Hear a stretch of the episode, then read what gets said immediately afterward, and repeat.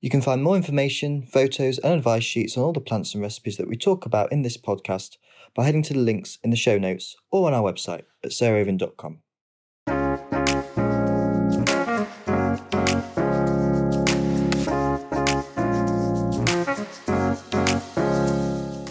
Welcome to episode two of our mini series on how to garden.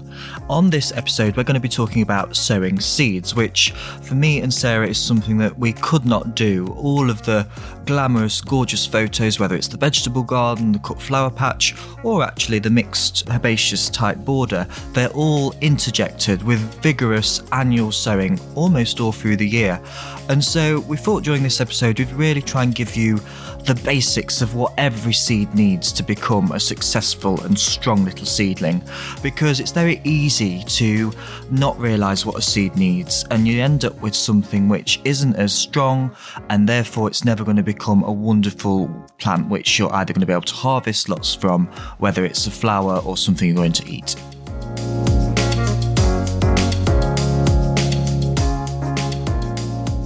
For me, I haven't got a greenhouse or a polytunnel all I've got are windowsills, and they are my propagator oases, if you like, full of light, and luckily they've got a decent depth, so I'm able to cram as many seed trays and pots into these during this time of year as I can. Whereas Sarah's got a polytunnel at Perch Hill and also lots of cold frames. So we thought we'd spend today talking about how you can grow a garden in both situations. Whether you're in an urban setting or in the countryside, you can honestly grow a cutting garden from scratch wherever you are. And you can grow a veg garden too, Arthur. Don't forget the veg. Well, this time, yeah, I'm just thinking about the flowers. Pumpkins can come later, but we'll we'll get on to that. Thing is about Arthur is he only grows ornamental veg, so pumpkins make the grade and kale perhaps. But the fact that they're tasty and you can eat them really doesn't doesn't cut the mustard with you, does it? Yeah, we're not we're not thinking about pumpkins until May. So um, yeah. yeah, I mean they kind of come in afterwards. But the main thing is, for me personally, um, with seeds, is to sow a lot later than most of the seed packets would suggest, simply because of the light levels in a house. Yeah, because it's dark. Yeah, if anything's sown now in terms of like summer, it does become leggy because I can't have it outside much at all. Whereas in a cold frame situation or greenhouse, all that light helps these seedlings become really strong and you know bulky. Whereas the warmth of a room really does make things leggy. So when I see on Instagram people going, "Oh, I've got all my seeds out. It's first of March." I do think, "Oh, you're being a bit early, um, clamping at the bit." So what I'd say to anyone like me who's got windowsills is, sow sweet peas now, which are hardy annuals, and that means they can take a bit of cold, so they can go outside, at least during the daytime, and then bring them back in at night. Whereas all your half hardies, the cosmos, sunflowers, marigolds, amaranthus, leave them until the end of the month because that means that the weather's on your side a lot more and it means they can have little afternoon holidays outside by the door, basking in the sunshine, and then you just bring them all in in the evening because there is a chance of a frost even till the end of May. I remember last year I was bringing in all my half hardies. It was almost June and we were getting late frosts. Yeah. So I don't yeah, know yeah. if Sarah's ordered Josie to sow all her half hardy annuals already. I don't know. But, I don't um, order. For me, I've I don't order, much. Arthur. All right. No, I've seen your lists. I request. I asked politely.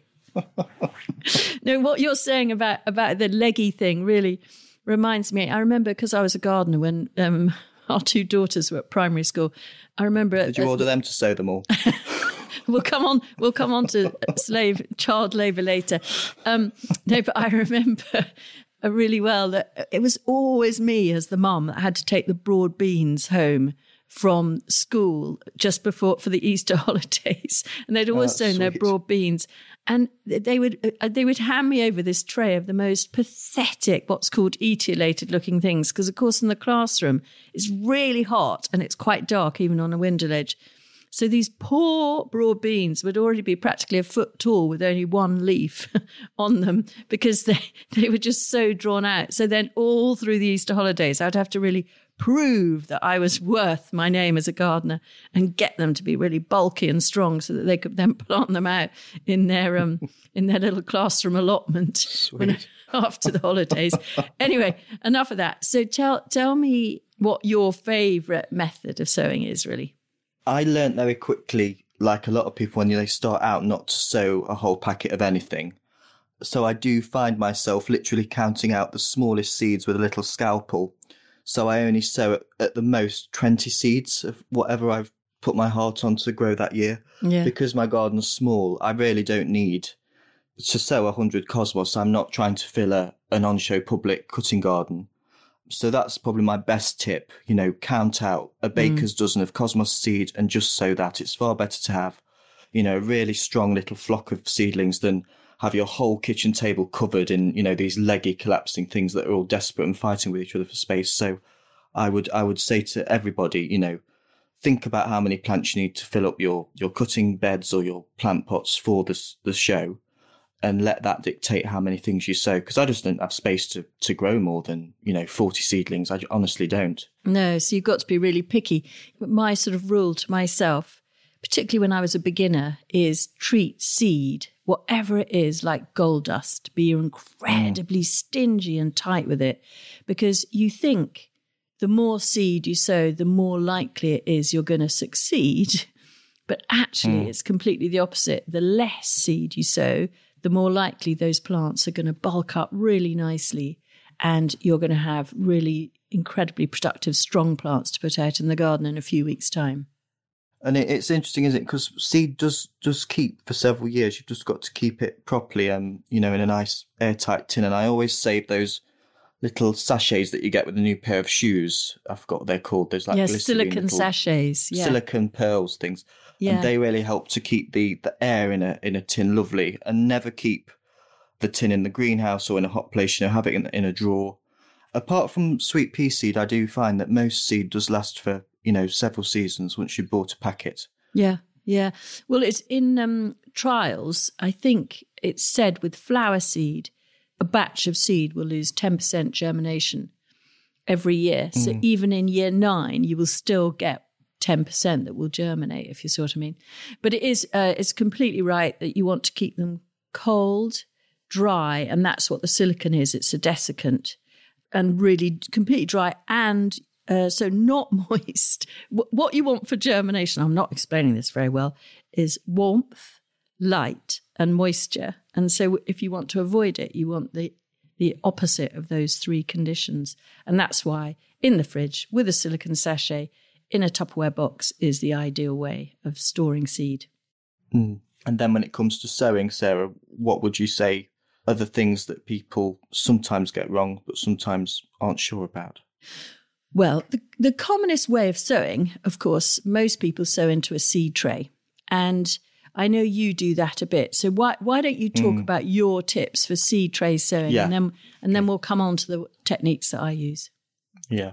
So I, I use half seed trays, which are kind of like, um, you know, a decent greeting card size shape. Um, and they're always of the thick plastic because I learned also quite early on that if you buy those cheap 50p plastic seed trays, by the time you fill them with soil and the second time you've moved them, they're splitting mm. and the whole carpet's covered in compost and you're swearing at yourself at mm. eight o'clock in the morning before you've got to go to work.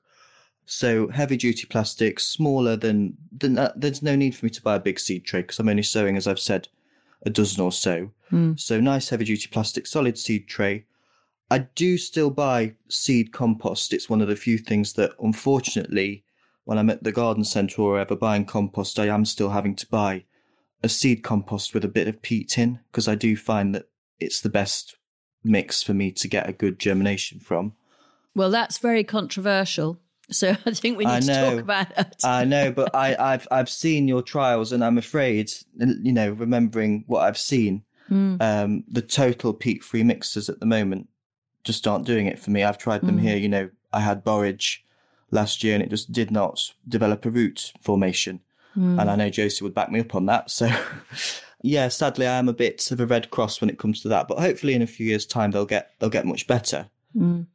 I mean, I, I do think there are other things. I think, well, obviously, your own homemade compost is free meal compost heap is fantastic, but it's got to be made really hot so it's not full of weed seed.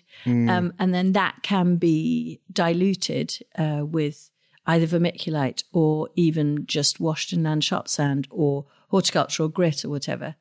But we do use coir here in instead of peat. But I mean, there are hmm. there are air miles or road miles or whatever. There's certainly travel miles associated with coir.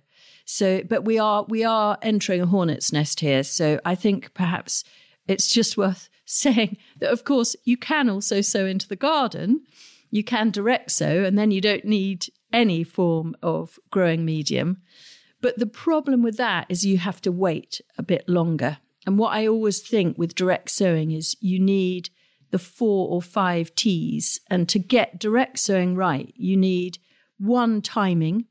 And timing is basically with here in Sussex, it's the middle of April and tends to be. Obviously, it changes from one year to the next. But how you know when the moment has arrived is when weeds really start popping up everywhere in the garden. So if weed seed is germinating, then you know that the seed you sow into the ground is going to germinate well. The next T is tilth. And if you're going to sow straight into the ground, you've got to make sure you've got a really nice, crumbly top layer of soil. And I always think of that almost like apple crumble topping. But that doesn't mean that you have to prepare the whole area, the whole bed to that finish. You just can prepare just a bit where you're going to put the line, where you're going to put the seeds in, and that's fine. Or you can actually even cheat and you can put some potting compost or whatever in a line and actually just sow into that. And the seedlings will then root down into it. And the third T is thinning. So after three to four weeks, once the seedlings have got to, I don't know, decent size, sort of two or three centimeters in height, and two or three pairs of true leaves. Then you want to thin to the distance that it says on the back of the packet. And overcrowding is really important to avoid. You mustn't overcrowd because otherwise uh, things just compete with each other and they run up to seed too quickly. And the fourth T for me is tying in and certainly for cut flowers and a lot of the veg, you then also do need to stake and support things. And I tend to find, uh, you know, once a plant is at sort of 45 centimeters, 18 inches, it will need supporting. And so something like a cornflower, I might even support it in two layers. But we're going to do another whole episode on on supporting plants, so we we won't talk about that now. Anyway, those are those are the keys to success with direct sowing. And I've rather um, had a monologue there, Arthur. That's all right. I switched off. I've got no space to direct sow here. No. It means nothing to me. and we actually do incredibly little here because we have heavy clay soil and we find we just don't get brilliant germination. But if you've got a mm. wonderful loamy soil like Monty Don does in Herefordshire, you can direct sow happily and it will be a great success. But the problem is you don't know you failed until about six or eight weeks later by which time you've often missed the best window for sowing. So I have to say, we do 90% of our sowing at Perch Hill undercover. And so I'm going to hand over to you now, Arthur, to explain which system you like best for undercover sowing. So I've mentioned my, my half size seed trays, and I do sow quite a lot of things into into those, but with that comes pricking out, which some seedlings don't mind at all. In fact, with some seedlings such as Cosmos, I find if anything, it sort of invigorates them to, you know, really get going with their growth. But other seeds like zinnias would hate to be pricked out. So for those, I would go to something that Sarah's used for years and really um, flies the flag for, which is something called a Jiffy pellet. And the good news is these are totally peat free. They've they're made of coir, and um, they look like a little, almost like a, a baked, over baked chocolate brownie sort of thing. I'd probably come up with if I was left to cook something for Sarah for tea. um, and so you get them in a in a tray, a reusable tray, and each one is there flat like a, a big penny. And you just add water to them. You could fill up your in my case, I'd fill up my bath and just float it in, you know, less than an inch of water. And each one of these little pennies would then plump up into a big, um, like little sack within their little compartment. Then you can sow a single seed into each. And that means that whole little compartment cell of coir and compost, once that seedling's germinated, grown its first pairs of adult leaves, that whole thing can be planted out into the garden as its own little little world. And that means that things that hate root disturbance, so zinnias, Nigella hates root disturbance, so I'd maybe sow a whole packet, you know, a little pinch of Nigella onto each and foxgloves as well. Um, mm. So jiffy pellets mm. are something that that I would use if I was sowing anything that hated being disturbed. Mm. And the key thing is to remember to remo- remove the net. So in all our trialing here, that we've done um, experiments where we've planted a range of different things from a cosmos to a basil to a zinnia in a jiffy. And we've planted one row out with their nets left on. You know what I mean? Those, those sort of um, Yeah, like almost tea like a tea bag, like, doesn't it? That holds the the coir together. So we've we've planted a row, leaving them on, and we've planted a row, taking them off.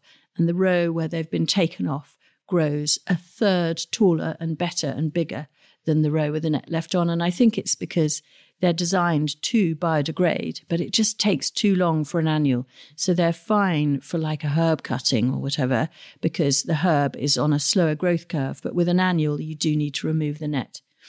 And actually, also, while you were talking, it reminded me of the child labour thing. Um, that's how I got into Jiffy's 20 years ago. Is I had two tiny toddlers, one three years older than the other, but I really loved doing a little bit of sowing with them. Partly because I wanted to get on in March and April, and there's so much sowing to do.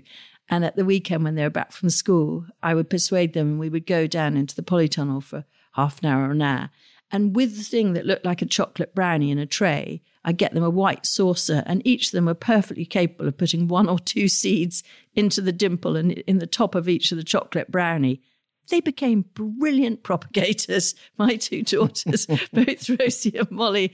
So not not not very good child labour, but I think they loved it rather. And in their twenties, I, I can sort of feel the beginnings of interest that maybe their early exposure to these techniques has got something into their bloodstream somewhere. But I'm not, I'm not sure they'd I'm not sure they'd agree with me.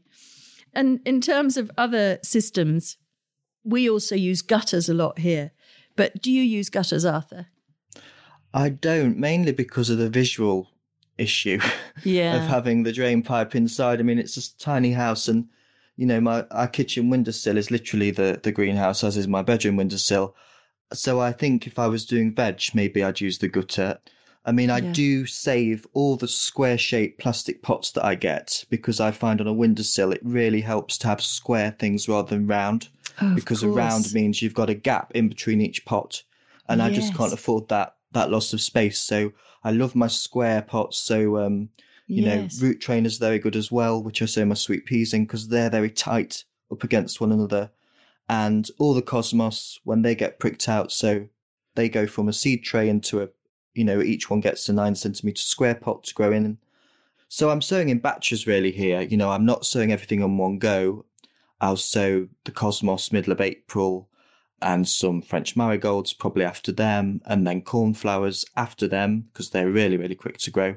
So Yeah. I'm propagating really from the middle of April right up until the middle of June. Apart from your sweet peas, which which you do yeah, early. they're- they've yeah. already been done. But you know, sunflowers I do sow in June because I find that then they're in flower for October. Mm, yeah. Whereas if I sowed everything in one go, it just everything would die. I know it would. There's just not enough space. Yeah. And then you and then you would have blanks late on in the season. Yeah, yeah. Yeah, no, no I um that's such I'd never really thought of that because I suppose I'm lucky that space is not such an issue. But You've got course lots having, of space, Mrs. I've got lots of space. You're having a new greenhouse built next year. I know. That's exciting, isn't it? Well, it's only because polytunnels are wonderful, but they're not exactly the prettiest things to look at. no, I wouldn't. I wouldn't want a polytunnel in a little garden. I have to say. Yeah, yeah. And do you put anything under your trays that you've got on the window ledge? So what what's there to help with moisture retention? Yeah, that that's a really good point. My poor mum. There was one year where every windowsill was scarred brown. Yeah. So we we we sort out very good heavy duty trays that fit perfectly into the windowsill. So that prevents any staining of the lovely wooden sill. And onto that tray we use not newspaper anymore. We've moved on to capillary matting, which is something you introduced me to. Which sounds very posh, and some people may say, "Oh, well, what do you need that for?" I do find it's a real lifesaver if you're going to go away for a long weekend. Yeah. Um, it just absorbs moisture and makes it also look very neat and like a professional little greenhouse. Um, Yeah, so I do like it for that. And you can reuse it as well. I just let it dry out at the end of the season. I hoover over it and it then just goes into a bag somewhere in a drawer. But I really find it helps, especially once the roots are, are coming out the little pots. You know, it just gives the, the seedlings that security of moisture without overwatering them. And you would always use that over like fine grit in a layer on the bottom of the tray. Yeah, yeah, Yeah, just chicken yeah. grit. Okay. And so I, I just thought it, it's worth us mentioning which things we'd sow in which system. So for seed trays, we tend to use for only, only, only for very tiny seed where you literally cannot separate them out. So you have to do a little pinch. And um, with those, again, like you, I would use half seed trays, not whole, or I would divide a seed tray with a little cane across it so that you know it's it's just it's a full size, but I've divided it in two, and I sow my tomatoes into those. So things like antirrhinums I sow into seed trays because they're tiny, and tomatoes I sow into seed trays because they're so expensive. Tomato seed, that I mm. want every single one to make it. And to be honest, you do get more heading towards 100% germination rate with a seed tray than you do with any other system, I find. Um, so with expensive seed, it's worth it. And then we use root trainers for any of the legumes like the sweet peas, or we're moving on now into beginning to think about sowing beans and stuff. And that's because it has a long, thin root run, the root trainer, but it also has those channels down the side which direct the root, and that helps with rapid root formation. And then we use your square individual pots from the word go, so sowing straight into those for big seed. And you and I've hmm. already mentioned in a previous podcast a Cobaea scandens, and so I would always sow those into individual pots. And one of the things we're going to sow in the next couple of weeks are courgettes and cucumbers, and both those I would sow into their own individual square pots. And then maybe finally we should just mention about the the guttering, which I know you don't use, but we use a lot here, and we use it a lot for all our salads, herbs, and quite a lot actually for things like the kales, which we're growing in such large number, and edible flowers. So nasturtiums, cornflowers, and calendulas, they all go into gutter pipes. I think that's pretty much all the ones that we use. Yeah, I, th- I think it is. I mean, just going back to the the seeds that don't like disturbance. I remember at Kew, I was amazed that they used to sow opium poppies of all things actually in seed trays, Gosh. and they literally pricked them out almost as soon as those little seedlings had, had emerged, Ah. and that way they could grow the most gorgeous looking peony black beauty opium poppies in a pot. Ah. So there are things that you know you might think, oh, I can't prick that out, but I think if you if you are quick to prick them out, they they will cope sometimes, but not always. I mean, um, my mum loves Nigella, uh, but we can't grow that here because we've just not got anywhere to direct sow it. No, does prefer direct sow no, sowing. but you know, try trial and error, and if you're not going to sow a whole seed packet, you can do a little bit of your own experimenting. also the other thing that that we maybe we can finish on is just describing the layers if you want to make your own homemade propagator because i always find those electric based propagators they just seem really quite expensive to me uh, so like a three bay i don't know it can be a hundred quid or something at a garden Yeah, I centre agree. and so um, you can get, I think, much better. You can get horticultural electric blankets. That doesn't mean taking an old electric blanket off your bed hmm. because then you're going to electrocute yourself because you're going to have a lot of water. So you want a horticultural electric blanket, and that is laid on top of insulating tiles that you would put in the roof. And so all the heat doesn't sink down into the ground, but is kicked up to your seeds germinating. And then we lay a layer of capillary matting on top of that, and then the seed tray or gutter pipe or jiffy or whatever on top of that. And then quite often, if seeds like to germinate in the dark, and it should tell you that on the back of the packet, I just cut open empty compost bags and put them over the top, and that keeps all the warmth and moisture in and excludes the light. But if you do that over the top, you must remember to look at your seedlings throughout March and April every morning and every night, because in the previous 12 hours, some will have germinated and then they're looking for the light and they're covered with this plastic. So it speeds up germination, but it must be removed as soon as there's even a fleck of green because they've got to start photosynthesizing. So if you're not the sort of person who can be guaranteed to look morning and night, then don't use the cover on top. I've found by having a table here that um, I started, I made 22 years ago, and we've still got one of them, and we've added several more since. But by using that very basic homemade DIY propagator, system. It ups the input from seed to garden by about a third. So you really speed up the whole pace. And that is, in a way, what it's all about. As, as you say, you want to have succession, but you want to have high production. So that, that's pretty much all I know about sowing seed. I don't know about you, Arthur. I suppose the only thing I'd add is um, one of my pet hates is seeing it when people don't fill a seed tray or a pot to the top. Uh, um, yes. I think people often think they can scrimp on compost. I would always say, fill your seed trays up, foot them down on the table, and then fill them up again because your seedlings they do need that mm. maximum depth of compost to start off in, and I promise you that will help them. Because yeah. if you don't fill that seed tray up properly, it's amazing that the tiny bit of shade that the seed mm. tray will cause those seedlings, they'll be elongated almost as soon as they germinate.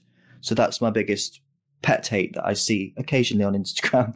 Um, so true, and my biggest so thing to, to say to everybody.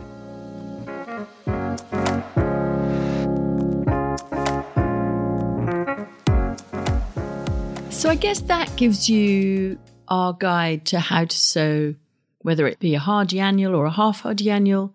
The half hardy is always undercover. And of course, sowing direct as well, whether it be a veg salad or a nice direct sow hardy annual like a poppy.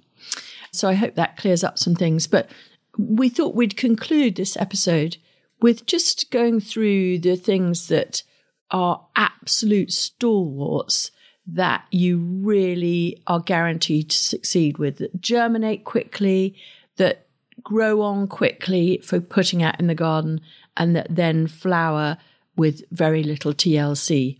So, Arthur, what would be your sort of, I don't know, top three or five for beginner gardeners?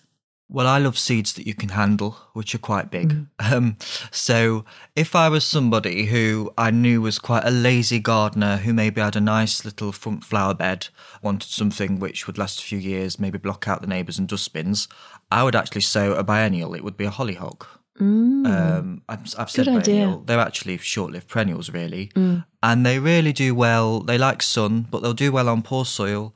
Sow them anytime really between April and June, and they'll form a lovely little plant and they'll flower the following year and possibly for a few years afterwards. And they might even self seed themselves. Mm, um, lovely. Again, big seed wise, if you wanted an annual display, I don't think you could beat sunflowers. Yeah. Forget the big dinner plate one. There's so many wonderful maroon ones, peach ones, um, multi flowered, smaller heads. They're becoming really elegant and in vogue.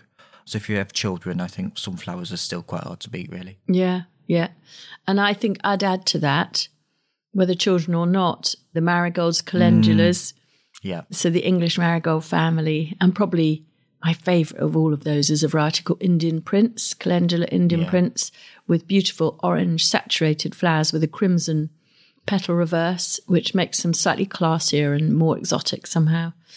And I think I would probably add one of the courgettes or squashes or pumpkins also for beginners. Because again, as just as you say, Arthur, they've got big seed, so they're really easy. You can just, you know, whether you're a kid of three or four, you could just poke the seed into a little pot of compost. They will germinate. Don't overwater. Get them out into the garden as soon as the frosts are over, and then pick courgettes from about six weeks after that. So a, a squash, much they take longer, but they're they're all really lovely, easy to grow seeds. And I think not a seed, but I would always plant a potato as a beginner. And whether you're going to do it in a literally an empty compost bag or you can get special forcing bags for potatoes, but there's something really wonderful about that sort of tombola thing of putting your hands in and picking out the tomatoes and um, tomatoes, potatoes, um, and um, and just one present after another. And it's just, it's so exciting and so rewarding. You can't believe that one tuber's turned into sort of 20 or whatever it is, 15 or 20. So I'd re- recommend those, I think. And we can't finish the whole thing of beginner planting, sowing without saying you've got to plant a dahlia tuber. They look like a bunch of sausages hanging in a butcher or a delicatessen. If it's salamis, they look very like salamis, I think and just get a decent sized pot, again, peat free compost, and just plant it. And I would plant them inside about six weeks before your last expected frost. So we tend to plant them last week of March, first week of April, something like that. And then they'll be ready as a small plant to go out in the garden as soon as summer begins. What about your sweeties mix? Oh, great final tip. Linaria maroccana sweeties mix. So that was a nice one that I took. Molly, my youngest daughter, was living in Jordan in Amman, and she actually asked for a packet of seed and she just scattered them straight into a window box on the terrace that she had in really quite a hot, sunny spot in a hot, sunny country. But she sowed them in March, and within a month to six weeks, they were flowering. And she went on picking these lovely, delicate, scented things all the way through until it got really, really hot in the summer. So, another great one. I totally agree. Have we forgotten any, Arthur? I think those are the yeah, I mean, I think there are some seeds which are they love to be scattered. So any poppies, I'd say, yeah, which I know are very Good popular. Idea. They don't like to be pricked out. Yeah, and sweet peas, to be honest, are really easy as well. You know, again, a big yeah. seed. So yeah, great.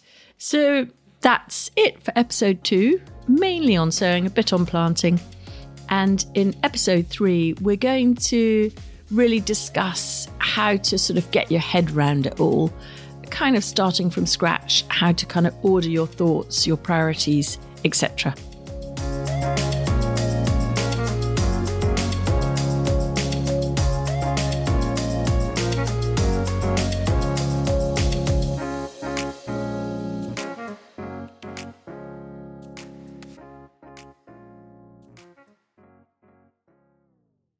You can find more information, photos, and advice sheets on all the plants and recipes that we talk about in this podcast by heading to the links in the show notes or on our website at sarahraven.com.